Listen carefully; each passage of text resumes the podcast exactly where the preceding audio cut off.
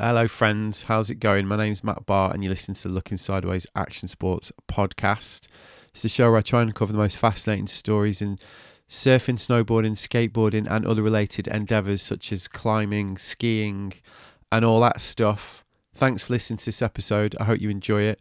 This one has been a fair while coming and is a conversation I enjoyed very much indeed. It's my chat with Neil McDonald, journalist, archivist, curator, you're going to hear those last two words a lot in this conversation, author, and a man obsessed with the intricacies and stories of skateboarding history to a frankly awe inspiring degree. Now, Neil runs a very entertaining and important, if you ask me, Instagram account called Science versus Life, which in its simplest terms sees him, as he puts it in his bio, upload scans from my skateboarding magazines.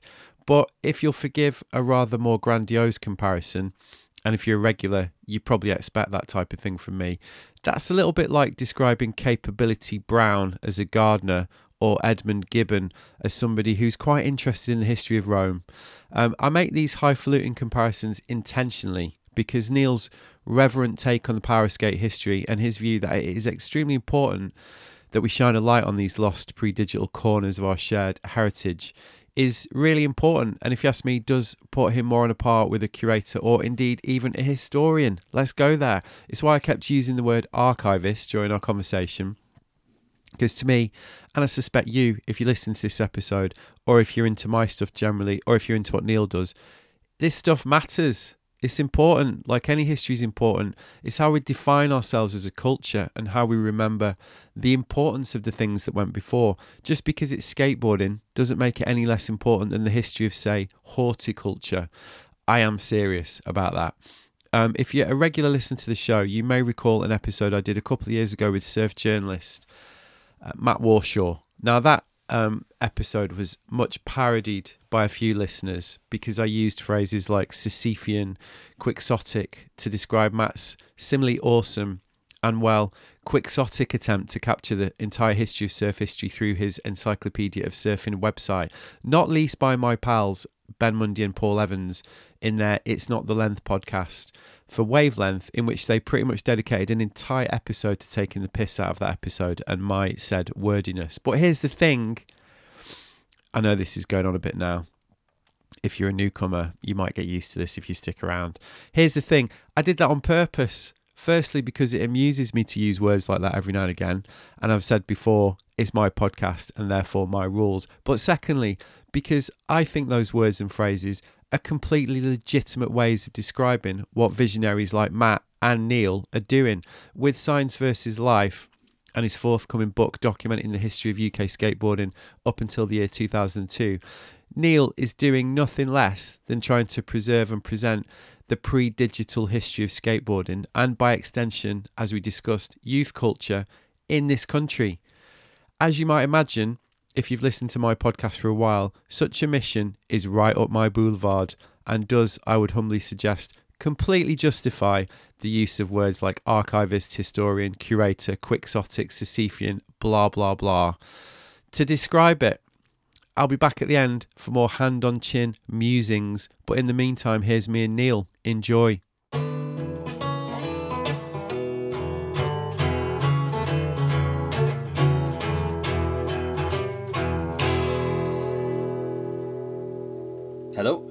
Hello. Hello. I was, Ah, I was, uh, nice. yeah, there we go. No, I was just saying, you. I can see because, firstly, can I just ask, sh- are we going to break the fourth wall about the fact that we did, we had, uh, we had round one? Because I always quite like that. I always quite like the kind of referential stuff. Well, yeah. um, Um, well, that's up to you. I'm a guest in your in your world, so yeah, you can call that. I just I thought that first one was it's just terrible. Like I, I was listening to myself, just thinking, "What are you talking about? That's not like that's that's like maybe part of it, but it's like, come on." Um, as I say, the first one of these that I've done, like I, I've interviewed people for years and years, and it's always just with the awareness that you can tidy up. You will tidy up. I always, I'm always clear to people that this isn't live. It's not even a podcast. So if you Yeah. want to change your mind, like we can go back. You just say whatever you like, and then you can read it and take bits out or add bits and whatnot. And it's a it's a thing that you can kind of work on together. Although with that said, it's so rare that anybody does go back and forward. Most people are just like, well, yeah, no, it'll be if fine. Said it, that's it. Yeah, people definitely do find the the because I don't edit them because I remember because you when when we were chatting, you were like, oh, you know, you can give it an edit, and I was I didn't actually mention that I don't edit because I thought I don't think that's going to help if I say that. Um, yeah, totally. That's not to because and it's funny because I was actually reading a thing the other day because it's, it's such a it's become like such a big industry podcasting. So it's like um even in the five years that I've been doing it, so there's like uh, there's like agencies now that that just exist to like help people produce podcasts and they try to sell their wares to businesses and stuff. So, I, you know, as as is the modern way, like I got served one of those on my feed the other day, which was um, like how like advice on how to make your podcast better, and I was like, ah, cool, I'll give that a read. Um, and it was like you must edit furiously, and I was like, oops, failed, think, failed at the first hurdle there because I definitely don't do that. Yeah, and there's so many things that like that that might apply in the you know real world that just don't suit skateboarding. Then it's extended family of of activities. It's like these you know these are not people who necessarily are going to laboriously think you know overly consider how they're presented. It's I guess if maybe if you're doing a, a meditation podcast or some kind of self help series, then everything has to be diamond sharp and exactly perfect. Yeah. But then once you start dismantling and rearranging a real conversation, is does that defeat the point? Yeah, and it's like where does it end? I mean, the first the first few I did, yeah, like I say, five years ago, like I did, I did like go in painstakingly remove all the you know, all my little vocal ticks, like, well, there's one, like, um, and mm. like I truncated, got rid of spaces, like dead, dead space and all that. And it took fucking ages. And yeah. then I just was like, I don't think anyone actually cares about this really. Um, and if I you think, do, then you can just skip it, can't you? Well, that's it. And that this is how people speak, and the way that people speak when you write it down it doesn't always read properly. I mean, if somebody is saying like, or do you know what I mean, all the time, you can leave some of these in so that whoever's reading it can get get gauge impression, yeah. yeah, of how this person speaks. But you, it doesn't need to be in every single time, and it shouldn't be removed completely. So stuff like that, I find that I do need to pay attention to. Obviously, yeah different it's written down but and these these ticks aren't, aren't aren't as noticeable in real conversation because when like one thing I've really noticed that for the book I'm typing up all these interviews and it's when the person I'm speaking to will quote or will will recount something that's been said to them. So they'll be like, Well, Matt was like this, or Matt was like and then Matt's like and that's how we talk as yeah. Humans. And it's fine, it makes sense. But then when you see it written down, it's like it kind of sometimes it can look clumsy. Yeah, there's it's really there's there's actually really interesting studies on it, isn't there? Like how your brain get like is so adept at filtering those things out when it when you hear speech, basically, and and just discerning the the the concise message that's being spoken about like verbally you just do that as a that's just a skill you learn as a human isn't it but yeah it's so funny that because I was interviewed for White Lines, the snowboard mag, a couple of weeks ago. I think it was like last week, and they kind of left loads of those ticks in of mine mm-hmm. and in the transcription, and it was quite funny because I, I was reading it and I was like, well, that's obviously how I speak, but it's it's because I do a lot of pruning. I think you probably I've read your interviews that you do as well, and I think you do the same. I think you try and just from just from what I can see, I think we have quite a similar approach. Like what I try and do is kind of what you're talking about, like make it clear, obviously, get rid of as much of it as can, but also like leave those things that that shows someone's personality and mode of talking essentially and you try and find that balance don't you when you transcribe something in the in the written format so to to to see this interview with me where they just really not done that which i didn't mind at all but it was definitely quite disconcerting because I was like, oh yeah, that is that is how I speak, and I sound like a bit of a fuckwit. maybe maybe whoever typed that up gets paid by the word. Maybe it was important to have as many likes and ums and as and you know what I means in there. No, I quite liked it though because I do think it has an it has an honesty, doesn't it? Which is again to and to bring it back to what why I don't edit editorially. It's a bit like with the book, as we'll get into that you're doing. You just have to make those editorial decisions, don't you? You know, you have to kind of you have to sort of plant your flag. And when I did this, I decided to let it unfold and capture that because I felt that was well two reasons. I thought it was more honest, and also I just couldn't be fucked with the editing to that degree. If I'm being honest, um, and then I actually can't remember what the second reason why why I decided. Oh no, the other reason was what I was going to say is um, I decided not to be like Paxman. Do you know what I mean? Mm. I hmm. decided like not to not to to try and be more of a blank canvas for people to sort of just be themselves, which occasionally has got me into trouble when I've had guests on who've espoused quite problematic views that I then haven't challenged because people have been upset about that, which I understand. But, but then, is it your problem to call it out, or is it your you know, is, is it good that you're putting these people in a position where they can, you know, you're giving them enough rope? I mean, should you say, oh, I've got to stop you there because this is blatantly outrageous, or surely you giving these people the platform to say this and then putting it up is you doing your job perfectly. Well, I mean, it, like I say, it was just it was a deliberate editorial decision when it comes down to it because you do, you you just have to choose a stance, don't you? And that, that's that's I'm I'm very interested in that in the book that you're working on because, um, you know, we've we've chatted in the past about like the approach that you're taking to the book, and I I'm daunted for you. Let's Thank put it that you. way. Yeah. Um, if, if... So so let's quickly let's quickly start there. So if people who who aren't familiar with what you're up to, and we'll get into like the you know the whole science versus life life insta and and and the archiving and cu- curating skate history aspect of what you do. But currently, you're engaged in an absolute headfuck of a project, which is, if I'm correct, the history of British skateboarding from what the mid 80s to the early early 2000s. Is that about right? Yeah, that's about right. 1987 to 2002. Um, I think, well, I thought this about a year ago when I started figuring it all out, and I still think that. So it's probably what I'm going to stick with. 1987 is kind of when street skating was starting to come in, when US videos were becoming more accessible to to to us here in the UK. Back to the Future had been out the year before, so skateboarding was really kind of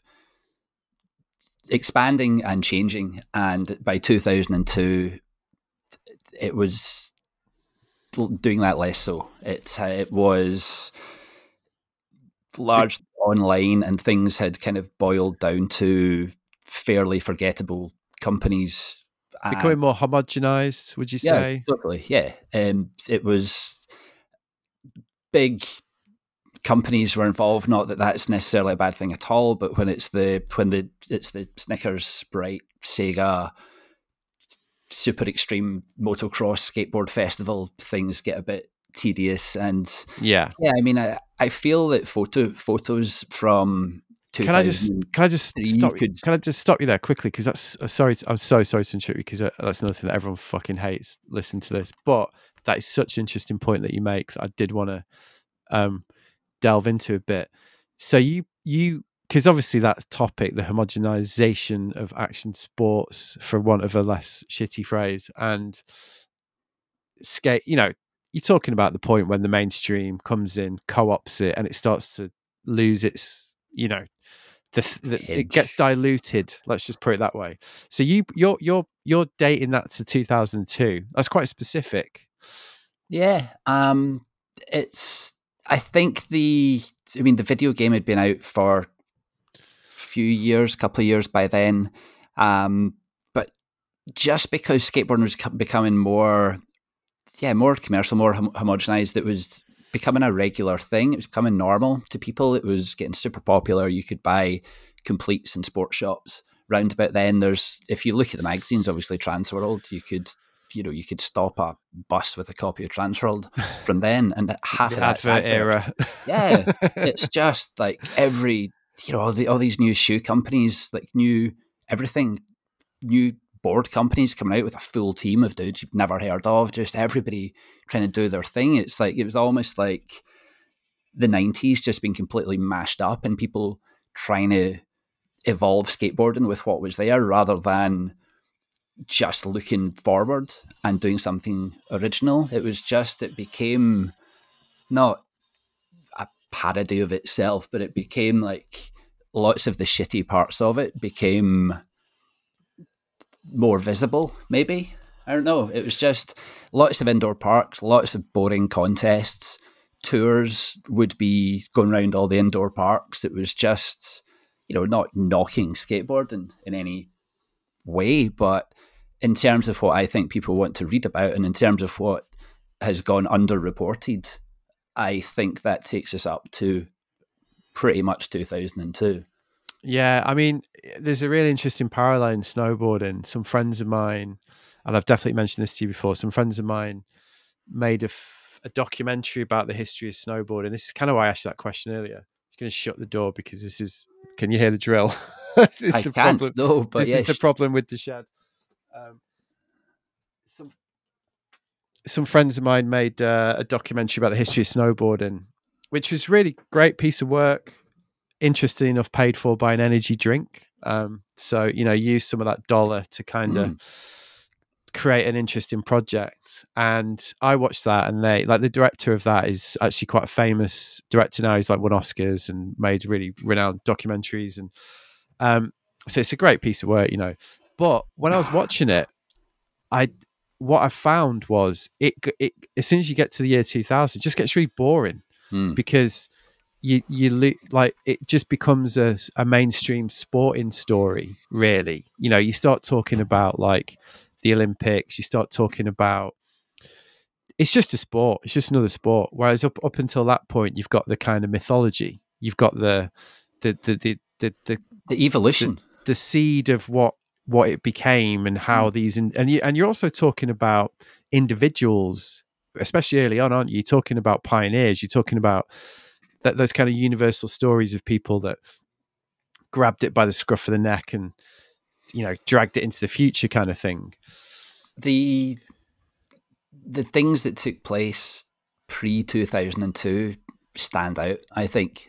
I mean everybody will have their favorite video part or video or issue of a magazine from you know the 90s people of a certain age will be able to identify that but after that it everything does just mix up and i wondered if it was just particular to my age group i guess um but the more I've thought about it, the more I've asked around, it just it doesn't seem to be the case. I mean, nothing. I mean, I'm probably totally wrong. There's going to be something major, but like as far as I can think right now, nothing massive happened in 2006. You know, there was nothing that changed skateboarding in 2006. There might have been. There's probably was some video that's completely slipped my mind, but for every year from 87, I think, to 2002 there's the video, the magazine interview, you know, the event, the trick. There's something for each the shoe for each Yeah. year. Absolutely stands out and altered ever so slightly the way skateboarding was going. But then by 2002, it had kind of settled in. Almost said settled into a rut, but it settled into being fairly just samey, yeah, homogenized. And it, I think it took a while for that to to change again. Obviously, 2009 Palace changed things massively, but yeah, it feels to me there's a bit of dead air there in skateboarding. so that's a natural cut-off point because obviously and uh, you know let's be honest as well you need to find that because it's such a sprawling It potential can't go on forever. I couldn't be like, you know, constantly adding to the end of this book, uh, especially because all that information is pretty freely available. yeah now it's it's been noted like from people sticking videos up on their, on their MySpace to everything that we have now. Like it was so much easier to share from about 2002 onwards. pre that time. There's so much missed because it wasn't, it was never noted on the internet, and the magazines were only monthly. With four one one, with on things like digital, obviously, but generally, skateboard media was limiting what we were what we were privy to, and so much happened. I think it's vital that these stories are shared. These photographs, these stories are are are got and put put out there. All the stuff that we missed at the time. Do you think that that missed, as you describe it, um, which is a really lovely image? Like, do you think that? Well, obviously that that that kind of is what drives the mythology that we're talking about. You know, do you think that's the romance of it? The fact, because I often think when I've had this conversation with a I've had this conversation with Ben Powell, I think, and I definitely had this conversation with Pete Hellicar last time I had a chat to him. We were talking about like, yeah, on the one hand, that that mystique, the rarity of it, gave it this power and romance, and it's obviously, you know, something that's deeply affected your relationship with it, my relationship with it, everyone of that generation's relationship with it. But on the other hand, you know, when I was 15, if someone had to give me a phone and said, like, you can watch every single skate clip in the world on this, I'd have been pretty hyped. mm. Yeah, you've never have seen me again. It's... Do you think? Do you think there is? You've obviously thought about this, but is part of this like the natural nostalgia of middle-aged men ha. towards towards their like um you, you, you know you, you, know you know the question it's an obvious one yeah i think um it's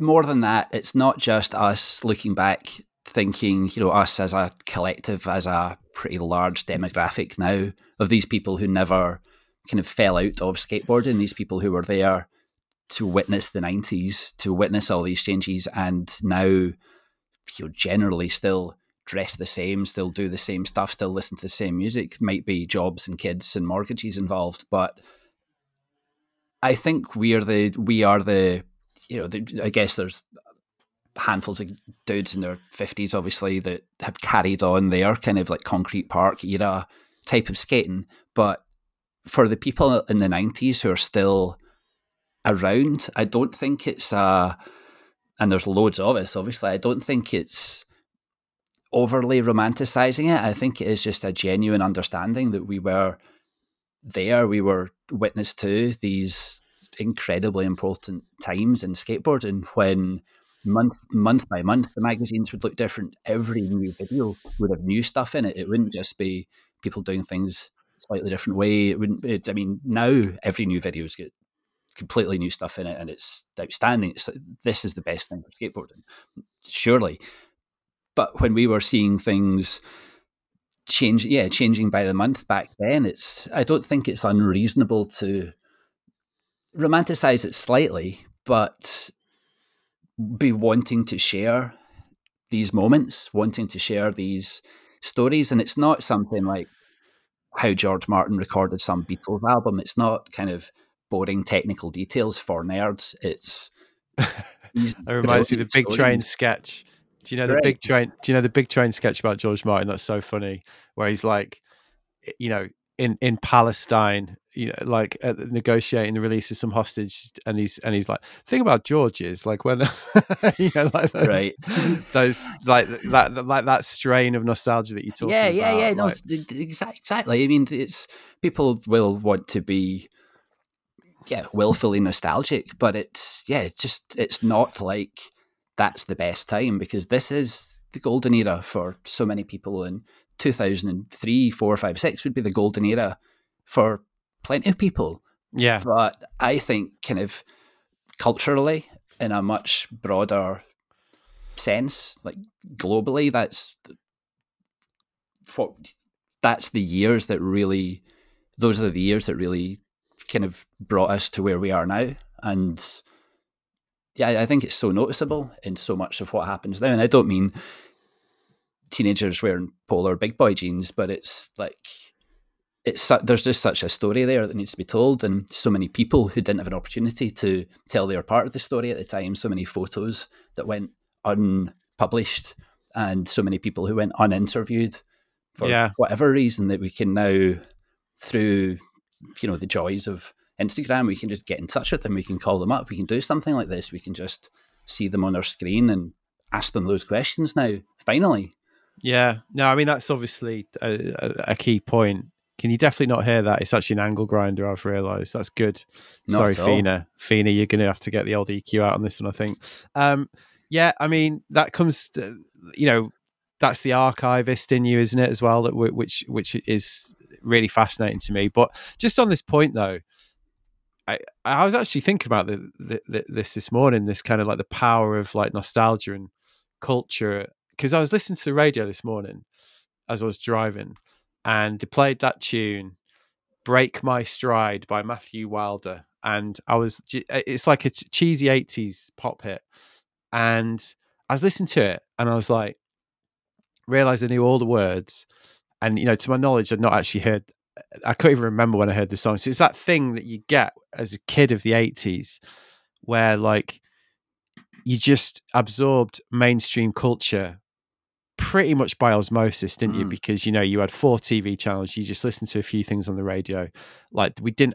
Very obvious point. We didn't have the breadth of media, so you just basically were bombarded with basic like marketing really culture as marketing and i'm not i'm not obviously trying to be some kind of i that's just I think that's a perfectly uncontroversial point you know like as a kid that is that was the culture that you heard and then you kind of got you strayed from that by finding something like skateboarding or maybe your sister's record collection or whatever it was like or the cool kid around town who or the kid at school and that that you had to you did have to work hard to find a counterculture that that that you identified with Right. and and that and that in in your case with skateboarding in my case with skateboarding and snowboarding music as well huge for me.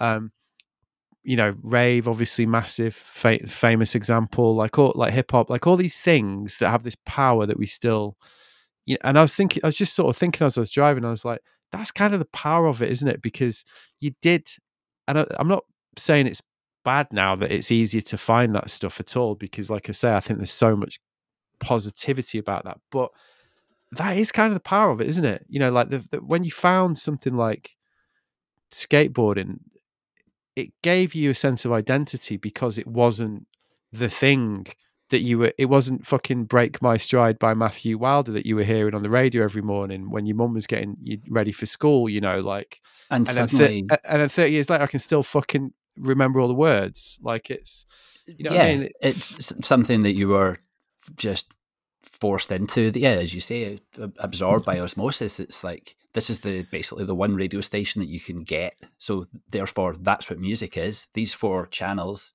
This is what TV and movies are until your family maybe get a, a VCR for the house or something. It's and now, of course, you know everybody's got the entire history of everything of humanity in their in their pocket, but who is exploring there? You know, there's there's probably plenty of people out there, plenty of people who weren't there for these events that are now massive experts on it, which is totally great. But then generally it seems that there's just too much and where do you begin and there's no I spoke to I spoke to Sheryl Garratt for the book editor of Oh, yeah, The Face. from yeah well throughout the rave years and the Britpop years. So so would she have edit would she have been gavin hills UK she been gavin hills culture editor anyway. But oh would she have been gavin hills editor yes, yes, you broke up there. That was precisely why I spoke to her. Yeah, after after Fat, Gavin went to write for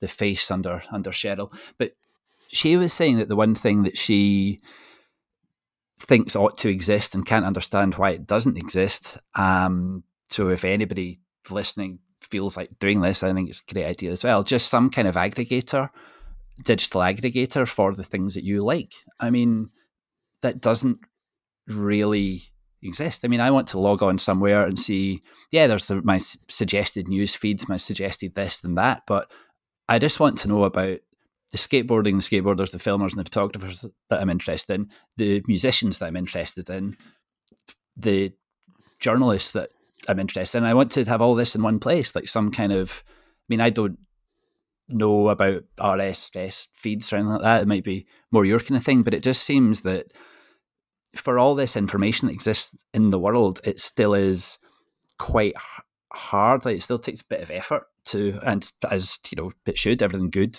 should be worked for, probably, but it just seems odd that yeah, there is no kind of one portal where you can where it can learn all about you and give you this information the way that it can with purchases, the way that it can with you know everything else, like the way that the things that we log into know how we're feeling and know what we're thinking enough to suggest what we might want for dinner that night or what music we might want to listen to. But it doesn't give us anything on a kind of more personal level beyond that. Maybe it's because it's going to be so difficult to monetize that nobody is going to bother. But yeah, I mean, it, that feels like something that really ought to exist by now, which as far yeah. as I can tell doesn't. Well, it's funny that, isn't it? Because the algorithm is obviously supposed to do that, but it's sometimes so hilariously off, isn't it? You know, like the well, Ben Powell's got that brilliant yeah, best on, example on running stories gag, hasn't he? Um, where he just reposts all the wildly inappropriate adverts he's getting fed, um, which is.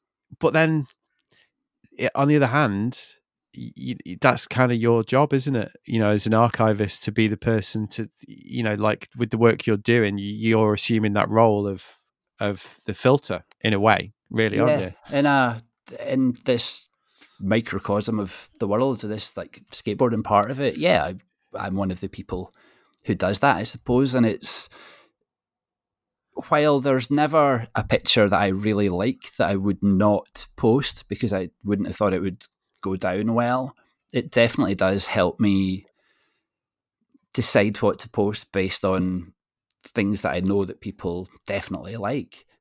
I tend to only post thinking about maybe 10 or a dozen people. Like it's kind of aimed at these particular people, um, just people I know, really. Um, so it's not like trying to find the biggest photo every time, not not trying to find the rarest, most bangingest, most beautifully shot photo every time. It's it's always just like things that I think people should see based yeah. on based on you know how how I know people and how well things are enjoyed or things have been enjoyed previously. Yeah, funny. Well, I, I mean, stuff I'll post that I'll know that I know will just be you know people in the states won't care. You know, no, nobody's going to share it or whatever. But it's so important that this thing lives there, that this thing gets out and is is, is exists digitally. I mean, when I started the Tumblr in the first place years ago, it was only really so that I could have these things on records. Like there was the, the when South Bank was first under threat, there was a really good Gavin Hills, Vernon Adams article about that in Read and Destroy in the Simon Evans interview, of course. So I wanted these things so that I could just look look at them on my computer without having to d- dig out the magazine. And then it just yeah progressed, but it's never about trying to I don't know impress people. It's just way more about like here's something relevant that you should know about. You don't need to like it, but as long as you know that this exists. Yeah, well, this is this is why I I do think of what you I do think of you as an archivist, like as a curator, like in in the cla- but in the in the legitimate sense that that any you know like museum curator is essentially curating a vision of a culture. You know, if you if if you're the if you're the I don't know I don't know a lot about this. It's probably a shonky old analogy, but if you're at the British Museum and you're plan an exhibition about fucking ancient Sumeria, you know, you, you, you try to convey an impression of what that is, aren't you? To the mm. to the and you try to you try to like communicate why it's important, what, what the stories of that civilization, you know, X, Y, Z, and that that's what you're doing. And it, it, it sounds a bit highfalutin to make that comparison, but I would completely stand by that comparison. I think that is completely legitimate. And what I, what I get when we have talked about this stuff is the sense of mission that you have about it as in like it you know like you say it's not it, it's driven purely by like this shit needs to be seen you know like you you mentioned earlier about the criteria for inclusion including things in the book and that you know the the, the nostalgia part we were talking about and you know, you like, yeah, but at the end of the day, now we've got a, we've got a chance to show, you know, talk about like Jamie Blair or Jimmy Boys or like whoever it is. Is I'm sure you got hundreds of people like that that you're gonna you're gonna feature in the book. But you know, the people that yeah, they got a bit of a platform, but they didn't they didn't you know now you can do that so it's that sense of mission that seems to be the thread through all the work that you've done um on that point as well it's these are people in many cases who were too busy or were not interested in speaking up or telling their story at the time. Like most people in skateboarding don't think that there's any reason why they should be interviewed. That was certainly the case when they were 20 years younger, when they were actively skateboarding, 25 years younger, 30 years younger. But now, I think now that now that people have, you know, possibly not skateboarding or not skateboarding as much as they did when they were pro in the 90s, um, they can now look back and reflect and realize that, God, yeah, that was, that was, that was a trip. I've, I've got things to say. I've got, you know, and you're really seeing it coming out with people now, like people thinking, you know, the amount of times I've heard, even in like the year or so that I've been start have started doing this, the amount of times people have said, I've never thought about that before. Uh, nobody's asked me that before. It's like, right, well, think about it now. Like, let's hear it because it's relevant now. You know, it's not that the questions are particularly you know deliberately aligned with this modern world it's all about what happened and why it happened and who was involved at the time but yeah it's people now with yeah it's, it's i guess it's hindsight that people can now retrospectively focus on what they did in a way that these things might have been a bit blurred at the time was the Carl Shipman one one of yours, the slam article? Mm-hmm. Yeah, yeah. See that that that that really sang out in in that. Uh, Let's say Carl's DC tour shirt. Oh, behind, sorry, behind I, me I, th- I thought it was a signal issue. no, God, at the wall. Yeah, yeah, but that that really, you see, the the way you just described that, that really came across in that interview with Carl, like like that sense of somebody genuinely taking stock of what they did and also like being a bit like yeah actually that was pretty significant what i did yeah you know? carl is so unique i mean the fact that he talks about skateboarding now i think is just because he had such a good time he met so many friends through skateboarding and he's still so down for modern skateboarding. He doesn't really have time to skate. He's got his scaffolding business. He's got his kids, his grandkids. Um, he's got, you know, he's got a lot going on. But he was always one where, when I would post the picture, somebody, at least one person, is going to say, "Where's that guy now? What's Carl up to? You know, what happened to that dude?" And some of us in the UK, you know, we'd we knew or we'd a fair idea, but thinking about it in the, in the states, like he just probably just disappeared. Um, as it happened, he wanted to live back in Worksop, really, with his wife Katrina and their family. Um, visa, excuse me, visa issues didn't help, but they certainly helped make his decision to come back home and abandon the industry a lot easier. And that's, I think, I think that's so respectable in a world where everybody's like, oh yeah, I still skate. You know, I'm, I'm, I'm still down. I'm still like, you know, the guy I used to be. And he's just like, yeah, whatever. Like I'll scaffolding and I'd go for a pint with my mates and play with my kids. It's like, but he's just so open about everything that happened, and that's pretty. It's not unique in people of his age, but it was certainly nothing like what you would have heard in interviews that ran at the time, which I yeah. think is why these retrospective interviews are so much more important rather than just taking bits from interviews at the time and running it all together. It's like that's not necessarily even true. You know, the person might have answered that question the way that they thought was the best answer, but now as adult men, they can really clear these things up, and that's what I'm going for here as well.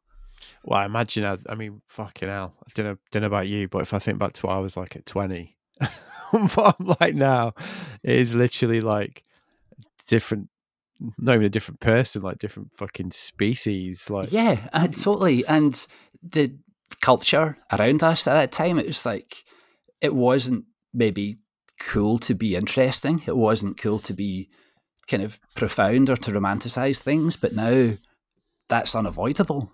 you know these these feelings are real now. It's like seeing people really kind of taking themselves back and racking their brain and like really thinking like, God, yeah, you know, that that was a thing. You know, that did that that, that was important, and it's that's bound to come across in the book. It's um, it's making it a lot of fun that side of things. Like people really been able to sort of comment on themselves. It's like who's the best person to talk about 90s Neil Irwin? It's like probably 2022 Neil Irwin. Yeah. You know, and sure enough, it's uh, absolutely, you know, it's that's that's that's a big part of it.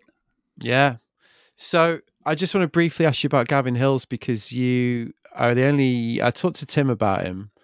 Um, but you're really the only person I've ever who's clearly was as impacted by him as much as I was that I've spoken to really. And I guess thinking back, you just made a really interesting point, which was you said like it wasn't really cool to be interesting or romanticize. And I think one of the things, I mean, I kind of aspired to be like Gavin Hills. Mm. Like, you know, I was like quite a bookish kid and wanted to be a writer and wanted to be a journalist. And when I saw this guy who like had written for Read and Destroy and then got the gig at the Face and was going to like Bosnia and, you know, writing about the rave scene and and then and then and then fucking died like you know it, it really affected me. Um it had a and it, it really was like yeah i kind of want to be like that guy you know i want to do that.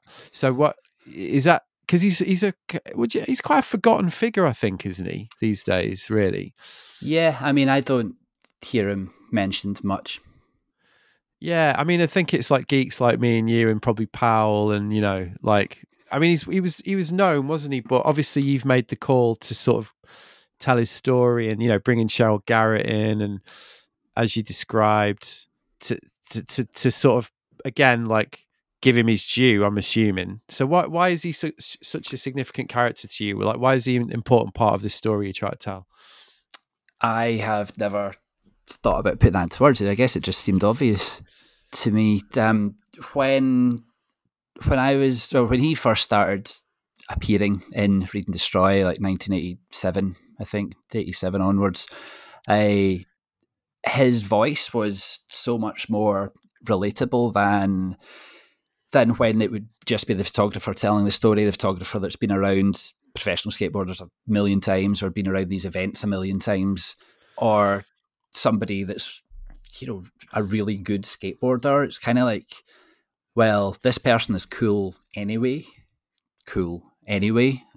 So therefore, what they're writing must be good. Okay, I'll try and get my head around this and adapt to this their their style of writing. But that wasn't true. It turned out, you know, that that's not the case. Like professional skateboarders are not necessarily great at writing. Photographers are not all necessarily great at writing. Although the ones that Tim got in to do do that generally were. But Gavin had the the same worries and insecurities and issues that the rest of us teenagers had at the time and he was he was talking about them it was like right read and destroy the coolest thing every ad every page every bit of layout this is just this shit everything about this is what i want to be like and then you've got this guy who's talking to you on your own level as well and amongst all this you know this cool shit from South Bank or whatever, and it was.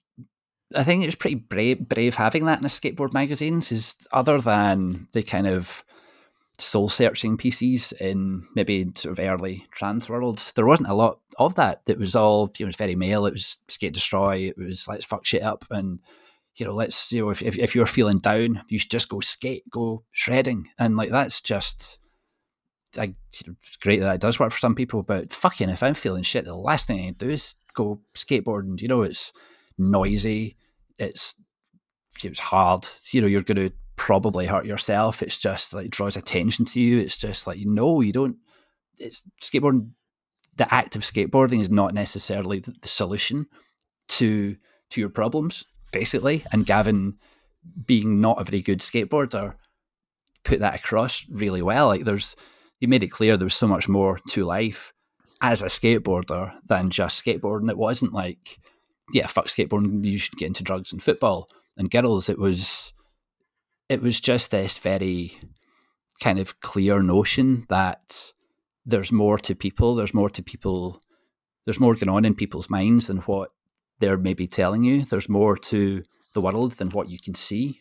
Um, but even the way that he the, the, the, way that he made those articles, he would go to a war zone and rather than go and wait in the press tent or wait for his tour guide, he would just go up and start speaking to somebody outside. He would go and give somebody a cigarette and start talking to them. He would start talking to them about football or music. And I think that was why he was able to go on and do such incredible things with with the face or with the observer or you know anywhere the idler um, he could speak to people on their level mm. and in a world of sort of insecure young men that was pretty unique i think. Yeah.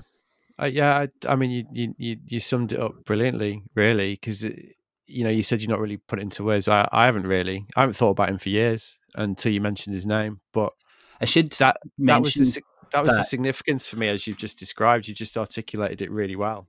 Sheryl Garratt arranged a, a reissue of Bliss to Be Alive, the book that she put together of Gavin's writing, which had been pretty much impossible to get for a long, long time. So, yeah, anybody now can buy Bliss to Be Alive, the writings of Gavin Hills, edited by Sheryl Garratt on Amazon. It's just, it's, this new version is not beautiful, but it's a big, thick book full of Gavin Hill's writing across all those magazines. Yeah, I'm going to get that. Yeah, I mean the, the other the other sort of tragedy about Gavin is he's just such a great what if, isn't he? Because if you look at his peers, Miranda Sawyer, like Stuart Maconie, like people like that, Steve Lamacq, even. I mean, I know they weren't like in the same, but they were you know they were they were his, definitely his peers and look at them now like they're the, basically they're running british alternative culture aren't they those oh, people oh, you know gavin when he when he died i was working on a tv show with miranda so gavin would have been into tv and yeah i mean there's just no reason why he would not have been like fucking you know a-list now if he wanted to because when he won that amnesty international award that was the first time he declared himself a journalist. He didn't ever. It's interesting you saying how you wanted to be like him. You wanted to be a journalist. I wanted to be like him, but I didn't kind of think what he was doing was journalism because it was in skateboard magazines. It was almost like this is quality high end stuff. This is almost journalism, but it's in a skateboard magazine. So so it's it's for me. You know, this is aimed at people like me, like fourteen year old boys or whatever. So, you know, it can't be. But well, of course it was. But Gavin never acknowledged himself as journalist until he got that award when he, by all accounts, fairly grudgingly accepted that he was a journalist. Well, that's so funny because, you know, for me, it seems so unobtainable. You know, somebody that used to like religiously read The Face, again, because it was one of those pillars of alternative culture that we talk about, we talked about. You know, like I used to read his stuff and I, you know, I did want to be a journalist from, from, a young age, really. So, and I was always looking at like, well, if he can do it, and I sort of spoke to Tim Leighton Boyce about this, and one of the funny things that he said was because I was saying to him, you know, what a basically fanboy I was, and and he's like, you should have sent me an article, I would have printed it. Amazing. Yeah. And I was yeah, like, fun. I was like, fucking hell, I wouldn't have dared, you know, like uh, because it seemed unobtainable, and he was like, the truth is, we were fucking scrabbling around. we would have taken anything. It's crazy now for us, like in in hindsight, to look back at that magazine and think how cool it was that they had these scenes, these like local scenes. It'd be a car park in the middle of nowhere on a Sunday afternoon when everything was shut on a Sunday, as well as Radlands or as well as South Bank. But wait a minute, yeah, that is you know that scene was just like mine, and that's why it was so inspiring and relatable. That that that that magazine was so egalitarian in that way that it just would include as many people as wanted to be involved with it as as possible. I think that's why it's it, it's adored the way that it is now, especially. Yeah. Well, I mean that leads nicely to a question about the book because you quite you, you, you know you again you you you honed in there on one of the really brilliant aspects of of 80s and 90s skate culture you, you, mentioned like you know the car park session alongside radlands and and you know we were talking about like how scenes back then whether it's snowboarding skateboarding surfing like you know those early cultural mythology years or whatever are driven by individuals are driven by scenes. You can literally pinpoint like people and, and events and time you know and uh, like you say like you know the, the, the, the Liverpool boys go to Llandudno where Jeff Rowley hollers over the shopping trolley. Like that that is that is like a that's something that stands out. But that was literally like probably them lot go to Llandudno for the day. Yeah. so yeah, how but, so how but, do you so how do you as as someone who's trying to corral this like massive information, where where where are you deciding like what you can where to draw the line between the big ticket things like you know Gonz in London, mm. which ends up in video days, which is clearly going to be in there, versus like these much more parochial yet equally as significant events. Like where the fuck do you start? You know? I know that's it. I that's something I'm glad you have mentioned because it is something that's a major part of the book. Is these little un- under recorded scenes, these lesser acknowledged scenes, but that's where I guess it comes down to what kind of I'm going to need to use the word content. I don't want to just say stuff. stuff. Uh, what kind of yellow card? I know, man. Fucking sorry. Um, what what kind of shit I can get from from people in terms of photos and and stories. Um, how relevant it's going to be to the big picture. How much it ties into other things. It's so far everything is working out quite organically. Like, I mean, I was a couple of weeks ago. I think I spent some time in the northeast, so everybody that I spoke to there has got something to say about bingo. So this has now, obviously, rest in peace. Like this is now becoming, you know, the, the, the bingo part is now starting to form itself just as a result of interviewing all these other people for their own parts and then getting down to the people who maybe weren't in the magazine so much but knew bingo really well. So that'll be going in. So it's everything just kind of is expanding from these central points so far. Um, things that have been noted in the magazines generally i would like to touch upon in terms of scenes. Uh, right as much as possible. I, but yeah, everything is coming out of each city, and then the satellite towns, and then, then the satellite villages, and then the ramp in a barn twenty miles down the road, and then left. You know, this is all. It's all just.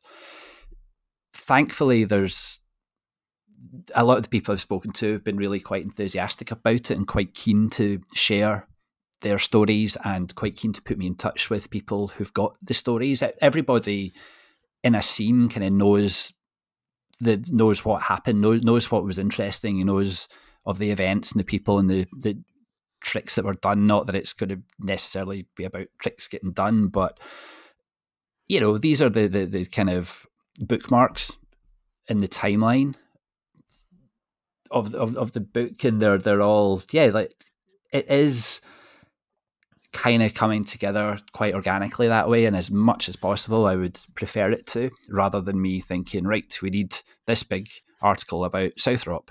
And that's a bad example because Southrop is going to be in it because the people from that scene went on and did interesting things. And they've got lots saying they were really good at taking photos and remembering things. You know, it's it's possibly going to come a time where I do turn up in a town and don't really know anybody and have to go into the shop and just get the guy in the shop to start ringing round people just to be sure that I'm not missing anything, uh, just to be sure that this isn't going to come out and there's going to be some amazing scene or, or some place that had an amazing scene at the time that is not be, that wasn't mentioned then has not been mentioned now. Like this is the time to acknowledge all, all this other stuff that went on. I mean, there's so little about Northern Ireland in the magazines. I guess it was just slightly too difficult to get to. But you know, they had shops, they had companies, they had contests over there. It was, it was buzzing over there,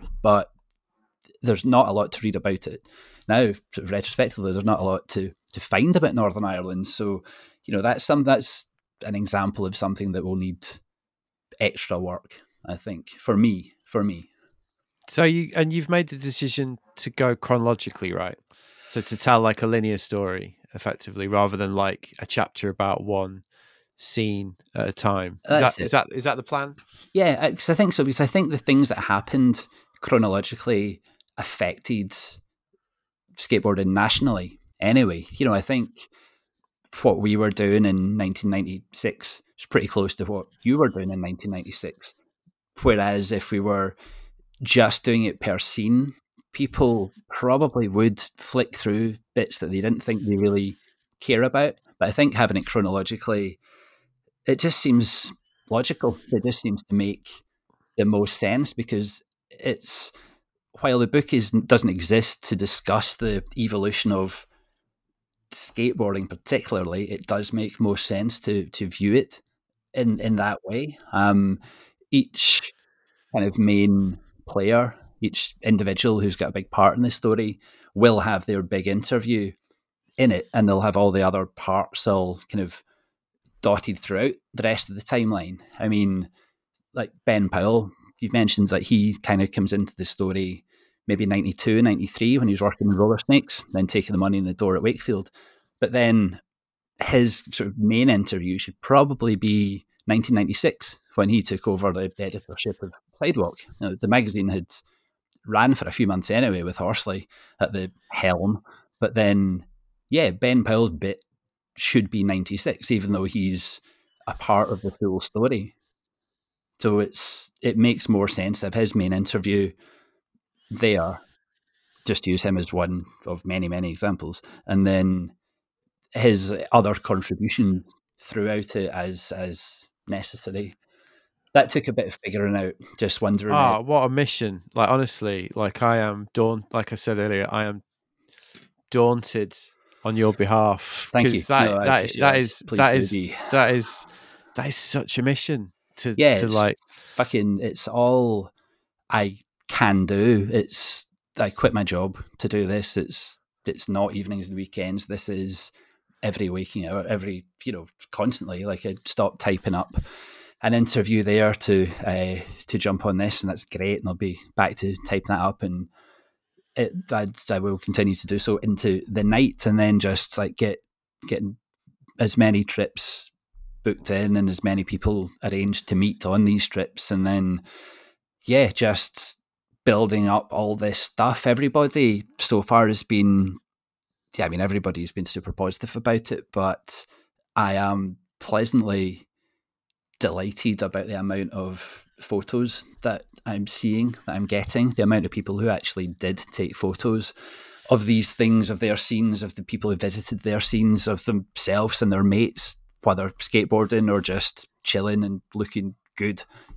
There's so far, there's been a ton of that, and that's what I really wanted because we weren't living in LA or SF. You know, it wasn't necessarily the world changingly best skateboarding that was going on here, but the people who were involved in it are just as interesting as the people who were kind of making up tricks at Embarcadero.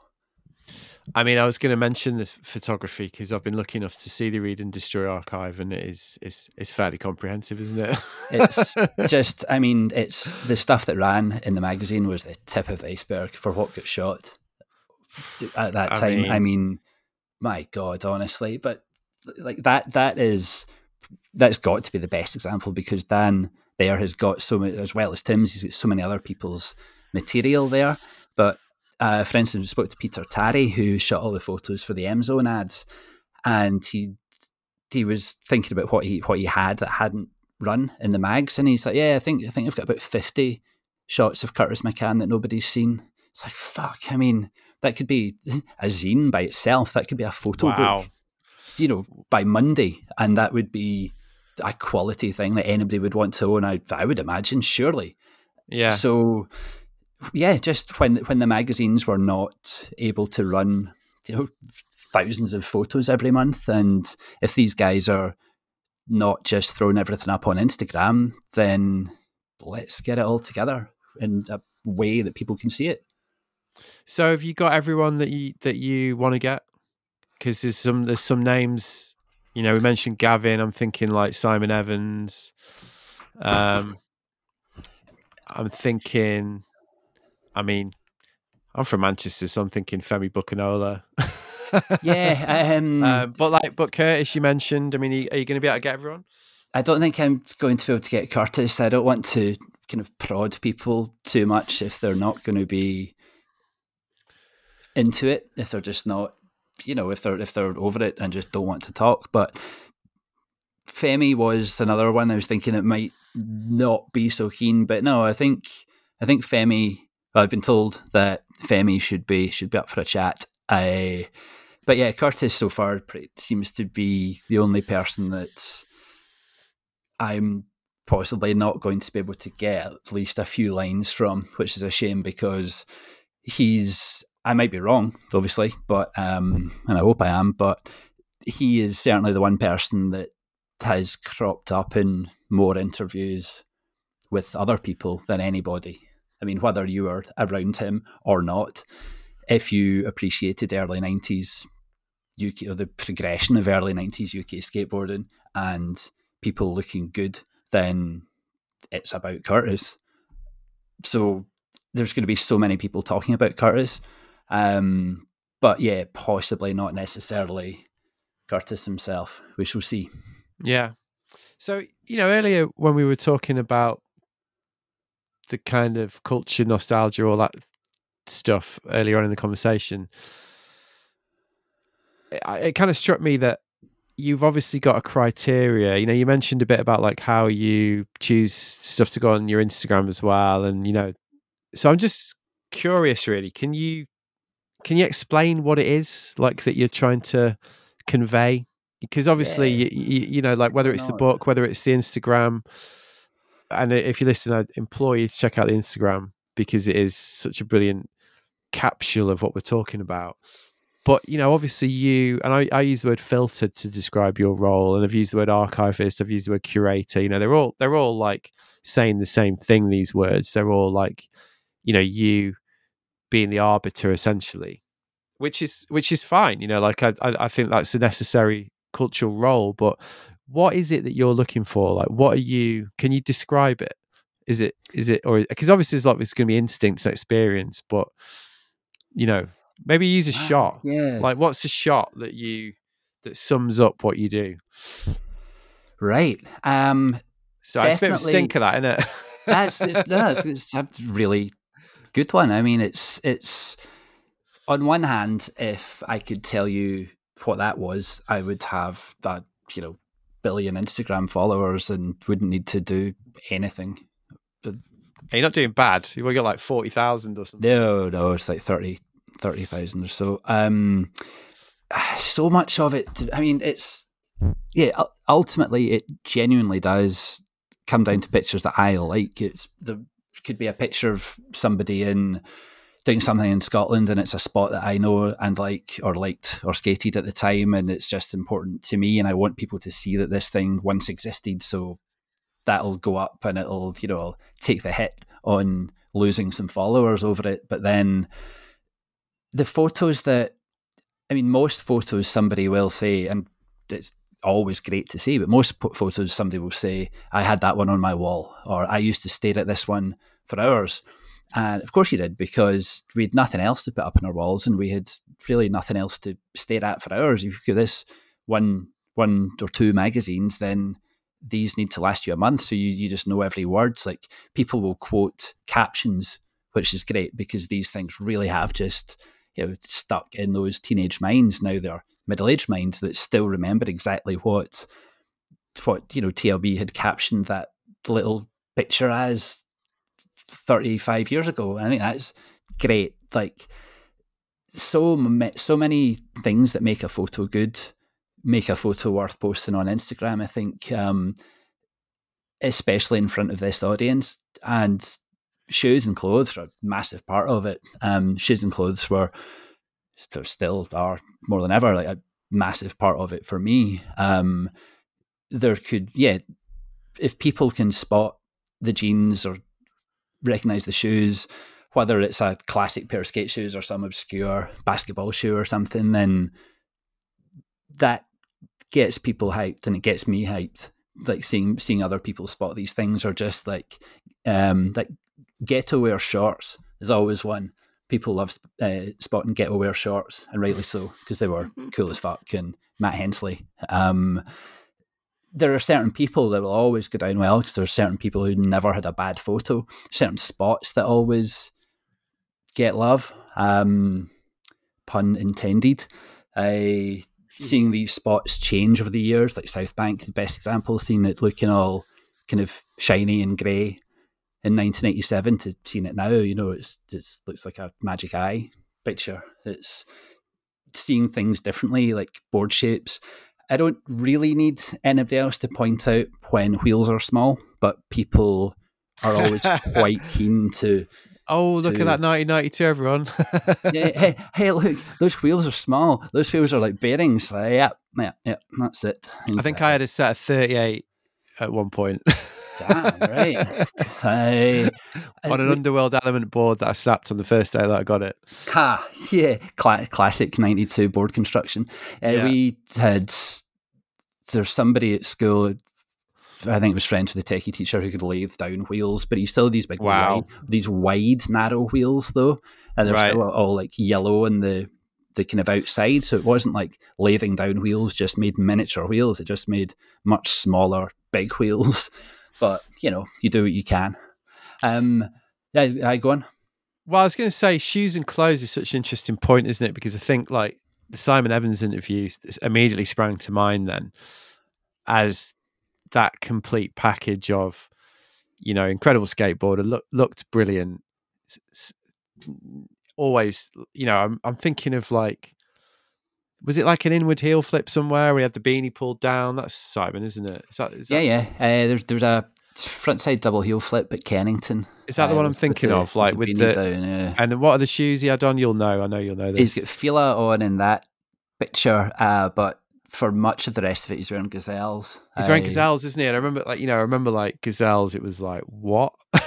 well, I mean, what a time that was. It's like I, am sure there was something before questionable. Everybody says it was questionable. That was the one that kind of introduced those shoes. But I'm so sure we were wearing gazelles when that came out. Maybe not, but yeah, the fact that these things were five pounds, like they could last a week. But if you've got a paper round and you're making, you know, 10, 15 pounds a week, then that's still like the main part of your outfit changing every week. It was so good being able to buy a different coloured pair of gazelles. They are only going to last a week. We weren't going fast enough. We're not jumping downstairs. So landing Primo's not really a concern at the time. And the longevity of these things didn't matter because it was everything was progressing so quickly. It's like, right, I'll you know, I'll learn late shove-its in blue gazelles. Right, I'm over that now. I'm going to get a green pair to learn underflips. It was just like everything was changing so much. Everything was changing, yeah, weekly in that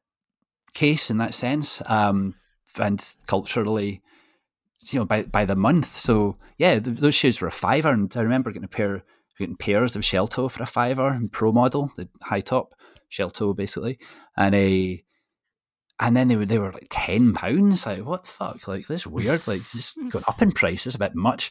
And then they disappeared. They just you couldn't get them. And then they came back.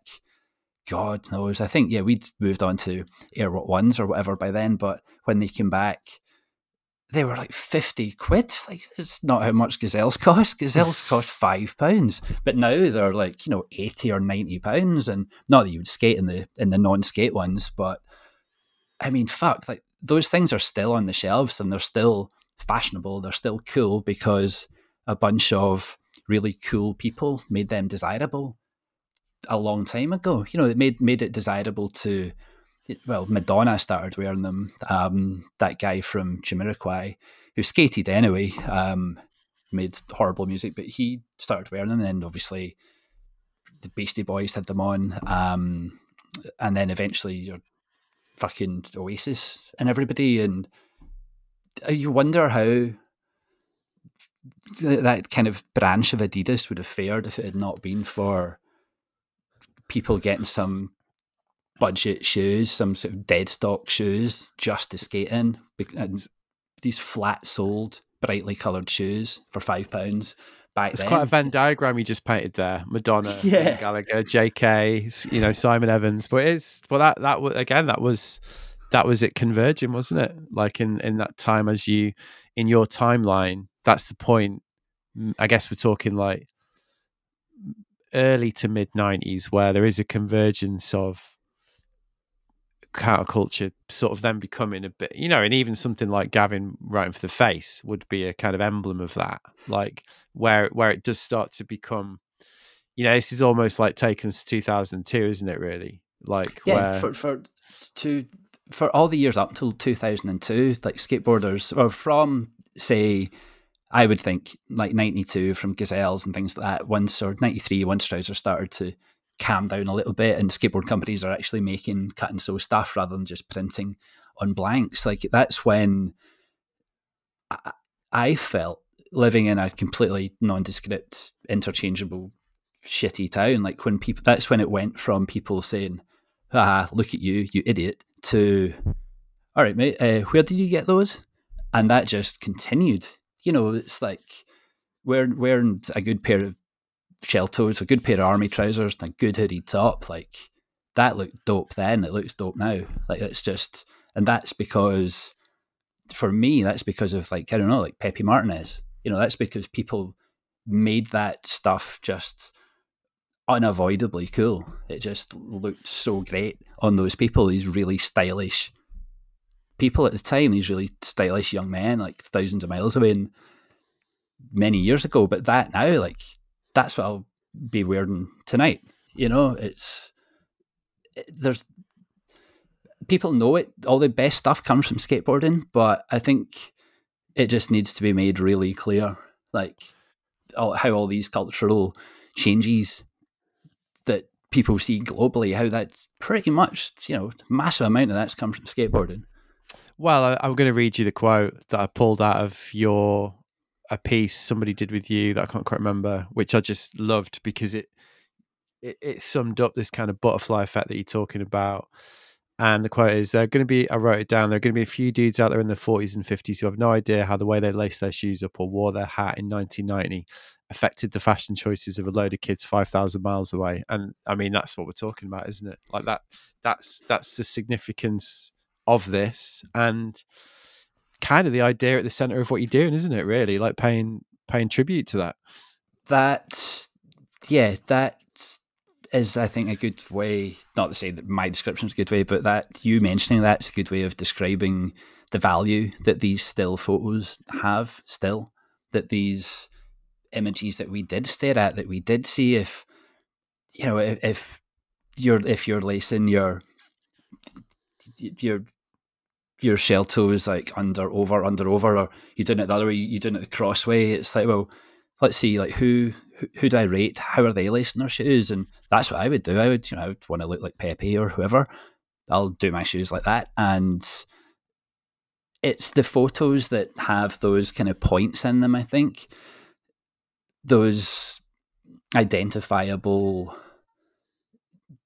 just details, I guess, that that stuck in people's heads, the way that captions stuck in people's heads, or like samples from tunes and videos stuck in people's heads. It's kind of like, yeah, I, I think when people see a picture now they've not seen for thirty years, I think it stands out so much because of how much that picture meant to them at the time. But if it meant that much to them at the time, then it's probably and they still care, then it's probably had some kind of impact on them one way or another throughout that time. You know, it's Yeah. not like uh, I used to think Kareem was really cool. It's like there's nobody surely that could say that that that, that they used to think '90s Kareem was cool. It's like you still do. You should because oh, look how cool that man was. Like kind of um, Gino or Keenan, obviously. Like these are using US examples here, but just maybe because they were the sort of first to do it and they had more coverage. But these things have not stopped being amazing and beautiful to look at. So what have you got? Have you got an era?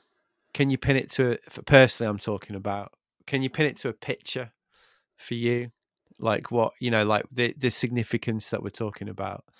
I'm guessing your era is like the early '90s, just from from the reference points we've been well. I mean, throwing around.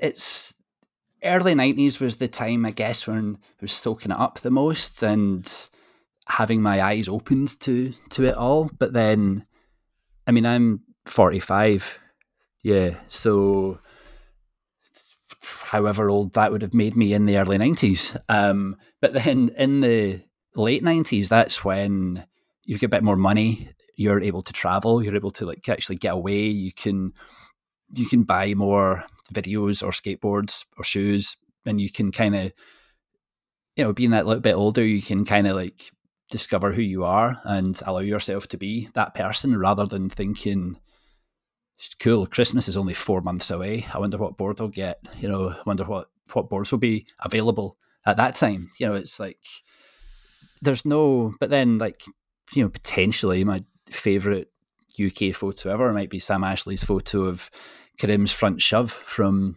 a cover sidewalk it's everything about that photo just sums up like that time and space and it's a time and space relatively recent. You know, in London, all that stuff still exists.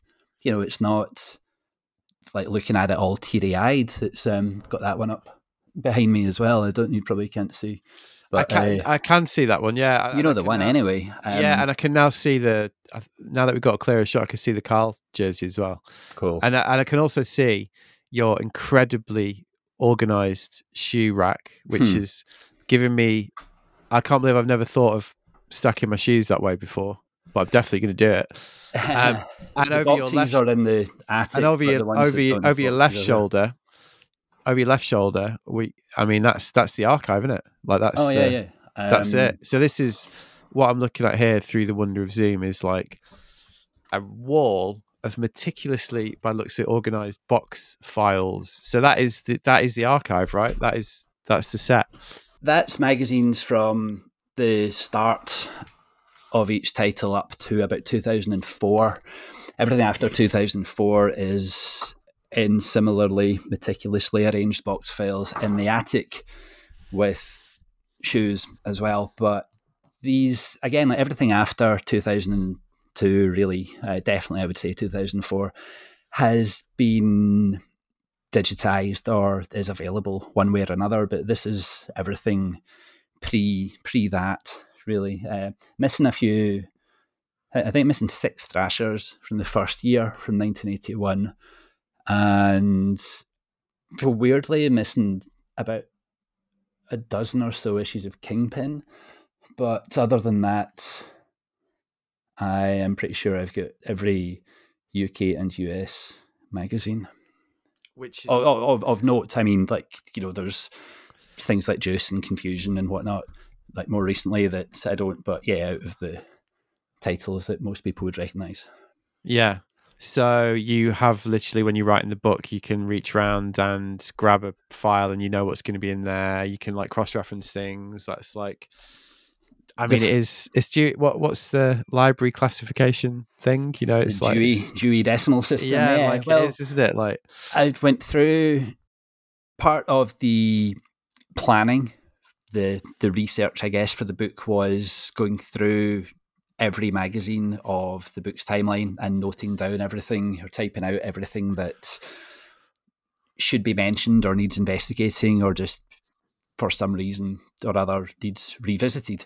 So it mean yeah, I'm pretty able pretty much able to find anything between 87 to 2002 now just because of these probably needlessly complicated documents that I've got here, but that kind of stuff's all piling up. And while it's not a book about the magazines, that definitely needs to, you know, it's definitely helping to create the timeline in terms of events and people coming and going and companies and videos existing.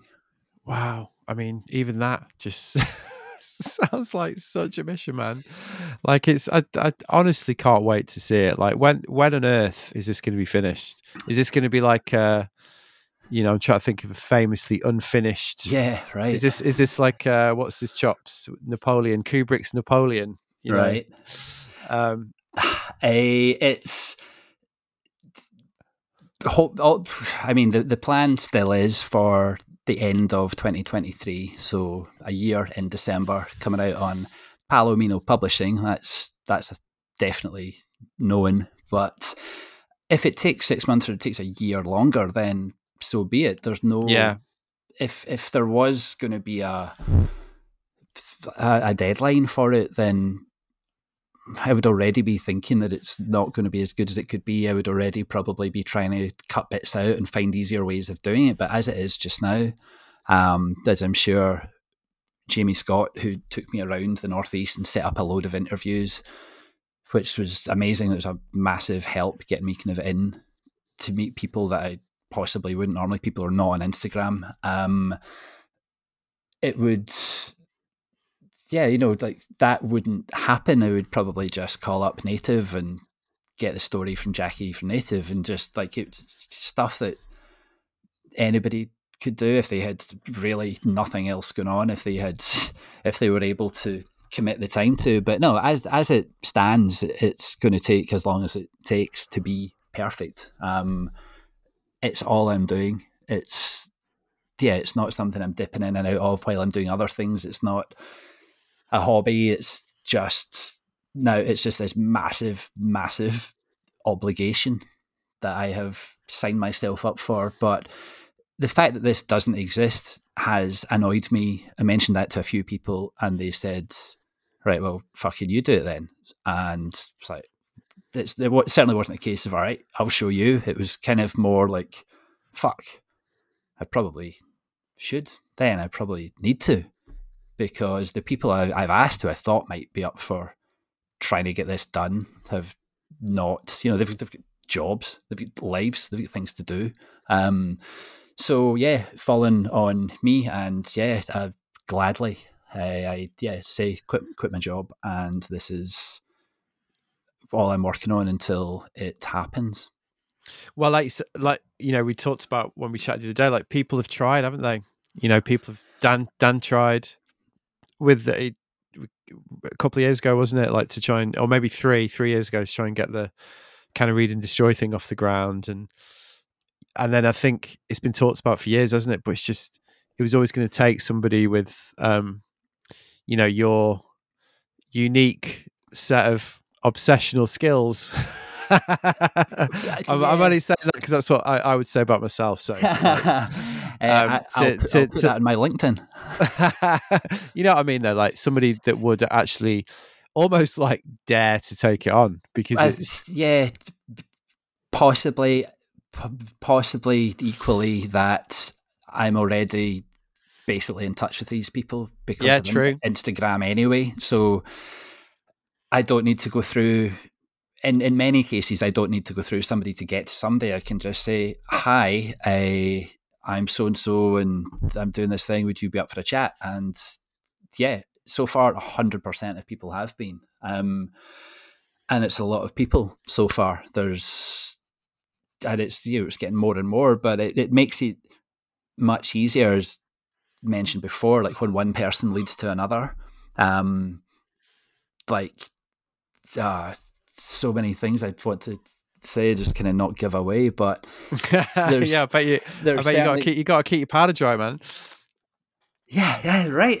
Um, there's like I I didn't think I would get uh, Chucky Burrows, the M Zone guy, because he's like a bit eccentric and he lives in LA and he's you know he's not been in London for for years and the people who worked with him or around him, you know, it's like yeah, the guy's a bit bit bit of a character kind of thing, but took a few goes, but yeah, got him and got his full side of the M Zone story um, via yeah his his his home in Los Angeles just now, which kind of tied up M Zone in terms of having everybody that was involved, apart from Curtis, of course. I but yeah, that, that that was a good example of getting somebody kind of through somebody. Like I was able to say, "Oh, hi, you know, I'm friends of so and so's, and they said you might be up for this," and it's like, well, if if you're friends with so and so, then okay, what do you want? Sort of thing. It's like, perfect. So yeah, that's how quite a lot of it's coming together, which is pretty great as well. Like if that person's in it, then this other person kind of should be because otherwise it would just be me writing about them. And if I've not met them, I don't know them, and they are still alive and coherent, then they should talk about themselves rather than it be me. It's not me writing a book. It's me, in so much as I didn't take these photographs, I didn't print these magazines, I didn't do the trick. You know, it's just me. It's not even me. It's this this account that kind of channels the stuff from the magazines to people's eyes, and that's what the book will be. It will be all these stories that exist, all these photos, all these tales, all these things that happened, just passing through this person into this book that everybody can see. I mean, it's so up my street because I, you know, I often on the looking sideways bingo card, which somebody did send me once. Um, of all the phrases that I overuse, and um, one of those was "It's a life's work," in it, um, and like you know, that's the same thing, isn't it? Like everything that you've been into and that you've dedicated yourself to is culminating in this incredible outlet, really and and like you say, the the, the connections that you've made, the people that you know. Because incidentally, what I will say, one of my favorite things about your Instagram account is is the wholesome comment section whenever you post a picture and is usually like the photographer will chime in the skater will chime in i think i remember seeing one where like steve caballero was like oh i've never even seen this picture you know it's like mm. it's so great like that that level of community that, that and and it doesn't matter who where they are on the skate totem pole, right? They're just hyped and totally. stoked to see it, and it's just great that I love that. And you know, that's that thing that is basically been created by you, essentially doing quite a simple thing, which is posting skate pictures. Is is is yeah. a genuine is a genuine thing, isn't it? It's it's great. So you must you must be stoked on that that, that all this has led you to this project. absolutely. I mean, I, I've I've kind of like archived myself into a corner now that this is what I what I have to do. But yeah, like it, it could be somebody tagging their mate, like, "Oh, Dave, that's that's you in that Sainsbury's car park in 1991," or as the case was, uh, Miki Vuckovich tagging Tony Hawk, saying, "Hey, there's that picture that we shot that time," and it doesn't really make a difference. I don't think. I don't think it should. Whether it's somebody pointing out to Tony Hawk or whether they're pointing out to their mate who works in B and Q. You know, it's still if that person's not seen that photo for thirty five years, then fucking yes, they're going to be stoked. Yeah, and you know, t- t- hopefully, I mean, maybe not Tony Hawk so much, but hopefully. Dave from B and Q will be showing his kids, you know, he's showing his wife or showing his mates down the pub or something. And It's like, yeah, I used to do the skateboarding. Look, that's that time I was in a magazine, and brilliant. You know, that's like brought that back for him. Yeah. So thanks so much, man. I really, really enjoyed that. So, where can people who want to find out more um, about what you do, where should they go? Where should we direct them? Probably uh, the there's a link to the website on the Instagram bio, uh, the Instagram Science versus Life there's a, yeah a link there that goes to scienceversuslife.com, which has got the I mean, say press release. It's not been sent to any press. It's just was quite quietly placed up on on Instagram there, um, on the internet there, and there's a load of interviews that I've done that I like on that website as well, like or links to them. Yeah, uh, the slam stuff, the slam stuff, the North stuff. Um, yeah, uh, free various things. Grey. Yeah, yeah, they're great. most mostly the slam stuff. Yeah, yeah, uh, they're great.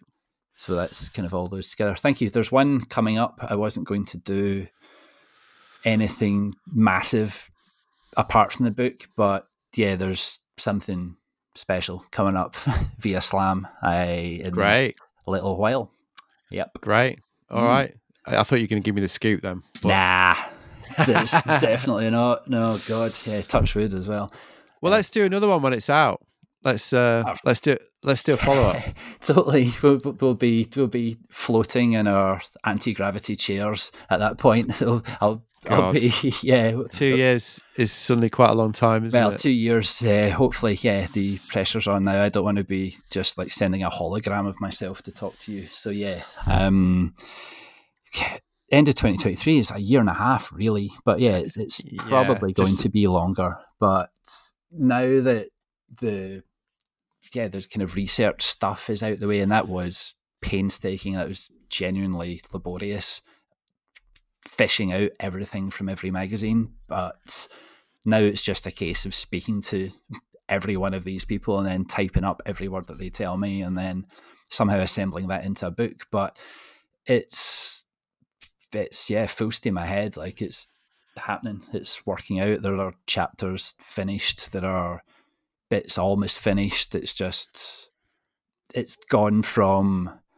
uh, it would be it would be a bit shit to give up on this to there's absolutely no way this can now not happen. Like there's so much there already that it's definitely happening. It's yeah. just quite exciting to for me to have to acknowledge. Yeah, well, it's out now. You Mm. know, you, you got to do it. That's it. That was it. No, totally. It's said it now. So there you go. That was myself and Neil, and I hope you enjoyed it. I'm sure you got the gist from the intro as to what that was going to be like. And as I'm sure you can tell, we thoroughly enjoyed ourselves while having that conversation. Um, so thanks, Neil. That was great. Um, you know, we've been chatting on Instagram for quite a while now, so it's really brilliant to finally meet you. And I am looking forward to that point in Brighton when you head down here to get the measure of Pig City. Uh, make sure you follow Neil over at Science versus Life on Instagram, first and foremost, where you can find out more about what he does and get updates on the book. And if you're interested in a similarly inclined chin stroke fest around the history of surfing, I can recommend the aforementioned chat with Matt Warshaw. And then you might want to follow that with the wavelength piss take from dear old Mondy and Evans um, on there. It's not the length podcast. The funniest thing about that, by the way, was that Paul Evans absolutely ripped me in that episode for using the adjective Sisyphean in that intro. In that intro, imagine my surprise only a few months later to read one of Paul's articles and see the very same word being used in the intro. Funny that, eh? Imitation really is the sincerest form of flattery, as I believe they say. Anyway, I hope you enjoyed this episode and my podcast generally. If this is the first time that you've listened to this, and I imagine there's probably a few people, given that Neil's a guest and he's got such a loyal following. Um, why not head over to my website, www.wearelookingsideways.com, to check out the show notes, the archive. You can sign up to my 10 Things newsletter, which people seem to be enjoying at the moment. Or you can support what I do by donating. There's a link on the homepage, buying some merch, even buying a copy of my book, Looking Sideways Volume 1 which I wrote with my pal Owen Tozer, and which I would suggest is the best way of doing the support thing, um, because you get a book at the end of it, um, which people seem to very much enjoy, and which was referred to by Chas Smith on Beach Grit as a work of art, no less. Um, you can also obviously share this on social media, which is also very welcome. On the subject of paying for this, because this is free and it does take quite a lot of my time. As mentioned last time around, I'm actually going to start doing a few ads for the first time in the five years I've been doing this. Um, I've got an offer that I'm going to follow. I'm just trying to work out how to do it really. Um, they do want a read, you know, they do want a link, and I just need to work out how how to do that in a way that I'm happy with. Um, over the five years I've been doing this, I've turned down all manner of ad offers, um, but I think I'm going to give it a little go for a bit because you know could do with the money, and I've certainly put the hours in and I do believe in the thing that I'm about to promote. So that's what I'm going to do, although hopefully in a much more interesting way than the usual bollocks you see on podcast. Incidentally, if you're a brand and your interest has been piqued by this, and drop me a line at podcast at wearelookingsideways.com, although not you, Manscaped. I don't care how good your pube choppers are. You've had my final answer. I'm not doing it. Um, one other option I've been mulling over is offering up a housekeeping corner sponsorship deal, although that tends to be not very safe for work. But it is an idea. But um, on to housekeeping corner, which again, if you're not a regular, is what this bit is called, which is very, very popular with listeners. Um, obviously, the last couple of housekeeping corner proper have effectively been rants about the whole GB Snowsport, GB surfing, Vicky Gosling situation. And one of the things I found most interesting about that was the feedback I received from a very, very close friend of mine who said she'd found the whole thing really unsavory, beneath me, and um, too much like tittle tattle. And I was kind of coming across as a misogynist and a sexist, and um, I basically should make my case much more effectively if I want to be taken seriously. Which obviously gave me food for thought because this came from somebody I do really trust.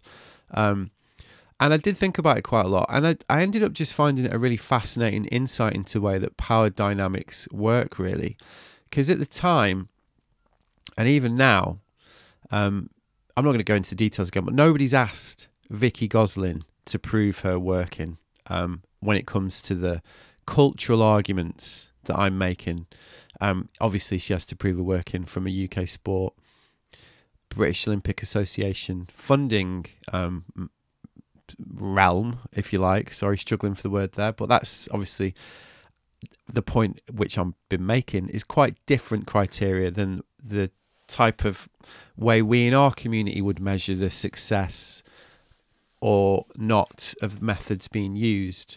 Um, as I say, those methods, which have been fairly sweeping, um, I don't remember seeing anyone really asking Vicky Gosling to justify that scenario. Quite the opposite, in fact, as many of the give her a chance messages I received demonstrated. But the moment humble old me just pops up with some fairly mild criticism, which is based upon situations that did actually happen and which has demonstrably resulted in damaging results, um, suddenly the onus is on me to really prove my case if I want to be taken seriously. Never mind the 30 years I've dedicated to this during my career or the 180 odd episodes and five years worth of podcasts that set out my stall and intentions in this area fairly comprehensively. No, the person in the position of power gets the benefit of the doubt, while my mildly intemperate, albeit extremely subjective language renders my entire argument redundant, apparently. I mean, I guess I was just surprised by the Toryism of that argument. You know, if you think about it, the Tories decimate the country for 40 years. But if Ian Blackford or Dawn Butler dares to call Boris Johnson a liar in Parliament, which has been proven, it's them that gets reprimanded for not playing the game correctly. Um, I mean, what a nation of absolute bootlickers we are.